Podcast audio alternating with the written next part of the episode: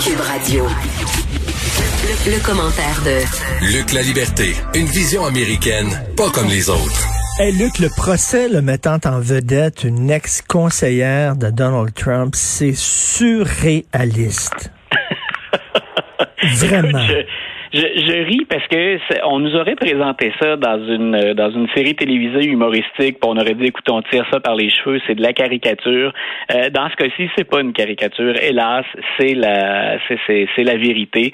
Euh, c'est celle qui était au cœur d'une foule de recours. Hein. On, on, a on a déjà presque oublié ça, mais euh, la campagne 2020 elle a été particulière parce qu'on a mis du temps à dévoiler les résultats, on a pris un temps fou à expliquer le fonctionnement de la validation des résultats aux États-Unis et on a eu une soixantaine de recours devant les tribunaux euh, avec lesquels on a fait croire aux gens qu'il y avait eu une vaste supercherie pour dire que les résultats avaient été truqués, que l'élection avait été volée.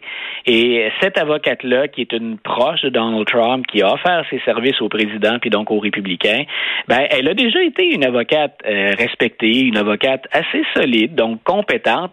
Euh, mais là, elle vient de reconnaître dans une entrevue que finalement, c'était très clair selon elle que ses arguments c'était, euh, on le dit, je le dis en anglais, de la bullshit. Donc, euh, ça devait être très clair que finalement, c'était pas sérieux sa procédure. Et là, ça, ça nous fait douter de plein de choses.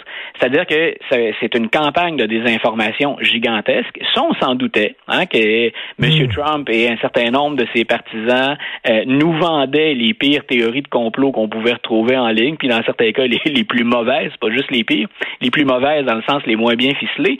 Mais de l'autre, c'est qu'on est allé qu'elle confirme, c'est qu'elle est allée engorger les tribunaux pour rien. Et qu'en plus, ben, on a discrédité, on a tenté de discréditer le système électoral américain. Des systèmes démocratiques ou électoraux, il n'y en a pas de parfait. Euh, on pourrait regarder au Québec à chaque élection et au Canada, il y a toujours une entourloupe ou deux. C'est insignifiant statistiquement et ça n'influence pas le résultat des élections. C'est ce à quoi on a eu droit aux États-Unis, tout comme on y a droit à chaque élection. Est-ce que des gens ont tenté, comme on le dit parfois dans le langage populaire, de fourrer le système? Oui. Hmm. Est-ce que ça change le résultat de l'élection et est-ce que ça rend le système moins crédible ou moins stable? Pas dans l'analyse des résultats. Mais donc, écoute, c'est, euh, si on est cynique à l'endroit de la politique, puis qu'on a voté pour Donald Trump parce qu'on était cynique, là, on atteint, on atteint des sommets. Non, non, mais vraiment, là, juste comme on pense être allé au bout on trouve qu'il y a une porte qui mène à un autre bout. Mais là, c'est parce que tu imagines le cynisme. Ce qu'elle dit, là, elle dit aux partisans de Trump qui étaient là, on s'est fait voler l'élection, tout ça. Elle leur dit essentiellement, vous êtes une bande d'imbéciles. Comment ça vous avez cru euh, ce que je disais? Vous savez bien que je disais n'importe quoi. Hein, c'est très, très, très grave. Et, combien de fois, quand on a échangé tous les deux, Richard, depuis approximativement un an, combien de fois je t'ai dit s'exprimer contre Donald Trump, ça n'a rien à voir avec être de gauche, être de droite, hmm. être républicain ou être démocrate. Elle fait partie de ces individus qui ont permis à Donald Trump de se maintenir là, de pas être destitué, puis parfois euh, de contourner la justice ou en tout cas de jouer très sérieusement avec les limites du système. Et, et c'est très, très grave. Et si des partisans de Donald Trump vont encore une fois au-delà de ça pour demeurer à ses côtés, ben écoute, euh, que peut-on y faire de plus? Quand, quand tu as quelqu'un qui a participé à la magouille, qui te confirme que c'était une magouille, puis que tu continues à encourager ces gens-là, ben là, euh, écoute, il y, a un manque d'éducation, de connaissances ou de gros bon sens. Et que Trump, moi, je te, demandais toujours, est-ce que Trump, il, partage la, croisade de ses partisans? Est-ce qu'il croit toutes les balivernes ou il les utilise il les instrumentalise? Ben là, on le voit, c'est clair. Ce gars-là disait, je vais utiliser leur, leur naïveté, euh, ils croient n'importe quoi, puis je, je l'utilise pour moi, pour ma carrière à moi. Et tu vois, il y, a, une des choses, moi, qui me désole, c'est que on, on, est parfois très dur à l'égard des partisans du président Trump. Mais moi, j'ai toujours dit, il ne faut jamais sous-estimer la colère de ces gens-là. Euh, on peut partager leur point de vue ou pas, ou on peut partager leurs solutions envisagées ou pas. Mais ces gens-là font souvent partie des exclus. Le système les a oubliés ou le système les a échappés. On doit les écouter. Et ça, c'est une autre chose que je répète depuis l'entrée en scène de Donald Trump. Ils ont choisi le mauvais héros pour porter leur cause. Ils, ont choisi quelqu'un qui est un opportuniste mal préparé. Mmh. Euh, mmh. Mais elle est il est encore là, ce groupe-là. Et, et si quelqu'un peut habilement le récupérer et avoir les compétences et la préparation nécessaires, ces gens-là pourraient être mieux servis. Pour l'instant, la déception doit être terrible chez eux où ils sont totalement aveuglés. Mais oublions surtout pas que cette colère, cette grogne-là, ces exclus-là sont toujours là.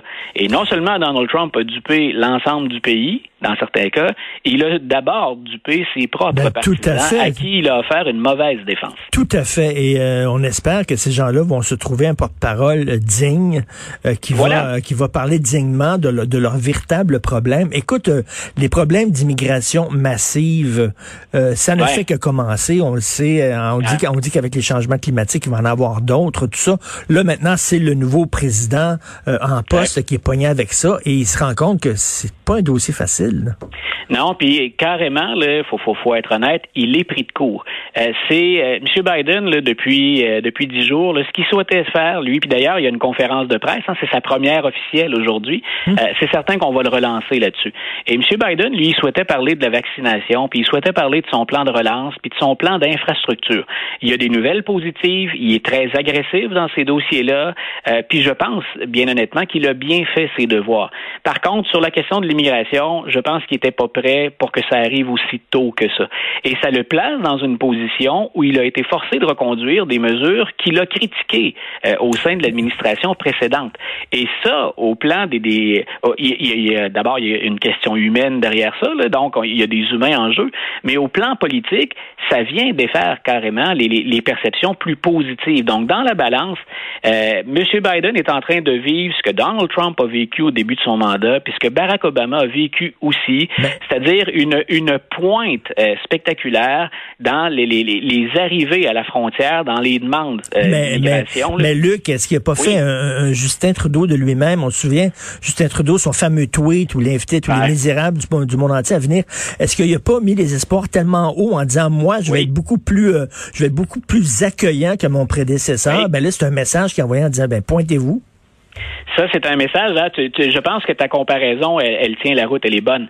Euh, c'est que tu lances un message d'accueil et un message de tolérance. Stratégiquement, politiquement, tu dois te démarquer de Donald Trump. Donald Trump, on a voulu l'associer à la brutalité et à la détention d'enfants dans des cages.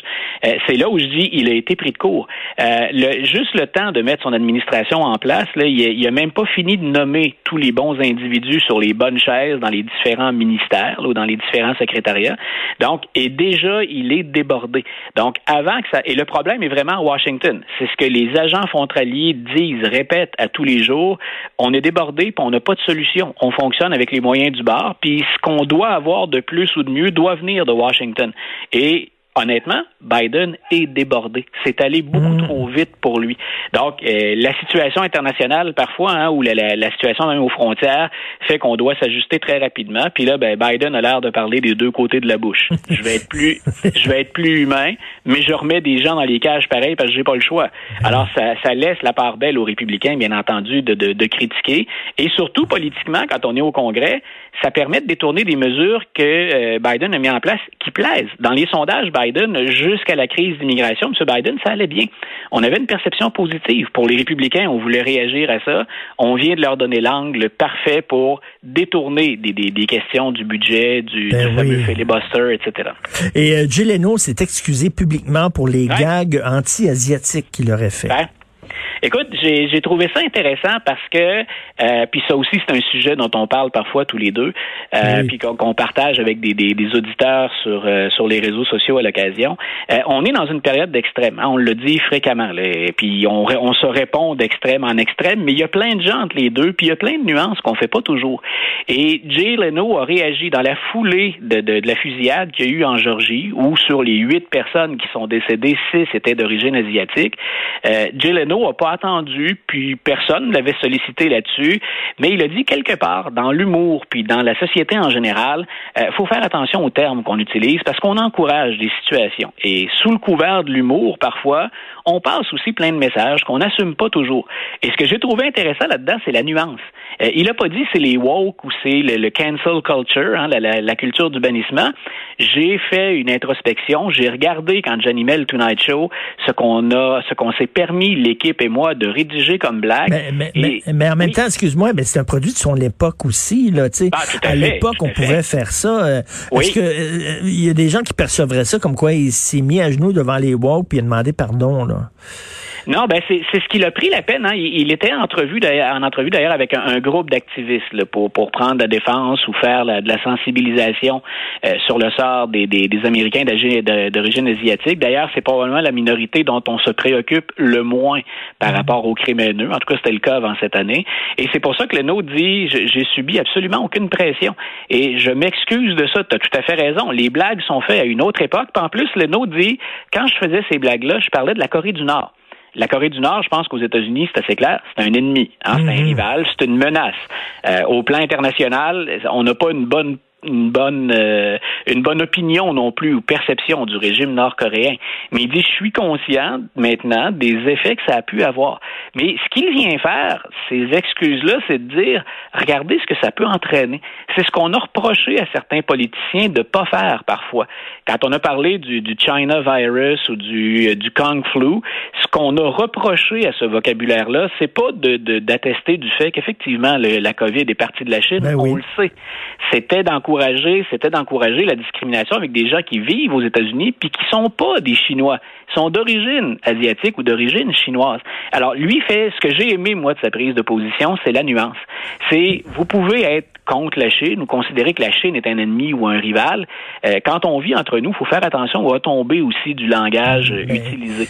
Mais, mais tu, parlais de cet attentat-là, dont il y avait plusieurs Asiatiques qui sont morts, mais rien ne, rien, corrige-moi si je me trompe, mais rien jusqu'à présent permet de dire que c'était vraiment des Asiatiques qui étaient visés. Je pense qu'ils visaient des saunas érotiques. Et tu vas aux États-Unis, tu rentres dans un sauna érotique, mais c'est souvent des Asiatiques qui travaillent là. là. Ben voilà, la mais la thématique est revenue d'ailleurs, tu, tu, fais très bien de le préciser. Mm. On a eu deux réactions euh, après l'attentat. Moi, j'ai noté les réactions. La, la, première politicienne interpellée, c'est euh, Keisha Lance Bottoms, qui est la, la mairesse d'Atlanta. Elle a dit, pour moi, c'est clair, c'est un crime haineux dirigé contre la communauté euh, euh américaine d'origine asiatique. Et les policiers, eux, ont dit, on n'a pas suffisamment d'informations dans l'enquête pour vous dire que c'est un crime haineux. Mais ce que ça a mis ce que ça a permis de mettre de l'avant, un, c'est ce que tu viens de souligner. Comment se fait-il que dans les, les, fantasmes des Américains, euh, ce qu'on demande, c'est d'avoir des, des, des, Asiatiques euh, à l'intérieur des salons de massage où on pense obtenir, appelons ça comme ça, de petits extras. Hmm. Donc, euh, comment se fait-il que, que c'est ce que la pornographie encourage, puis c'est ce qu'on demande. Et ça a quand même permis de mettre de l'avant une statistique qui, elle, est, est fondée et appuyée. Il y a 150% d'augmentation de crimes à l'endroit de la communauté américaine d'origine asiatique depuis 2020. Écoute, c'est sidérant. Il n'y a une, aucune autre communauté qui a été ciblée par des propos haineux à cette hauteur-là dans la dernière année. Et on parle beaucoup de la communauté noire, on parle beaucoup des hispanophones. Ben cette fois-là, c'est plate de le dire comme ça, hein, c'est triste, mais ce sont les Américains d'origine asiatique qui sont dans le haut du Et on connaît les Asiatiques, ils sont plus discrets, ils font plus, preuve de pudeur. C'est des gens qui rasent un peu les murs, qui se plaignent ouais, on les appelle, on les appelle la minorité invisible. Et c'est un peu pour ça. Eux autres sont peut-être plus discrets, mais de l'autre côté, on en parle peu dans les médias. Et c'est pour ça qu'on a maintenant une, sorte d'avalanche médiatique où là, on exploite plus ces cas-là, puis on les explique ou on les expose un peu plus. C'est peut-être ce que moi, je considère être, j'aime pas utiliser le terme dans un drame, mais c'est peut-être l'aspect positif à tirer ou le bon côté de la médaille, c'est qu'il y a une campagne de sensibilisation. Moi, je me rappelle pas d'avoir assisté euh, de, de, de, mon vivant là, dans les 40, 50 dernières années à, une telle campagne de sensibilisation. Ben merci Luc, il faut que tu regardes sur Netflix I Care a Lot, le long métrage, tu vas adorer ça, je suis convaincu, c'est tellement bon. Merci ben, beaucoup. Écoute, je regrette pas tes suggestions d'habitude, donc je, vais enfiler ça avec le reste. OK, merci Luc Lanverté, bonne semaine, salut. Bye, bonne semaine.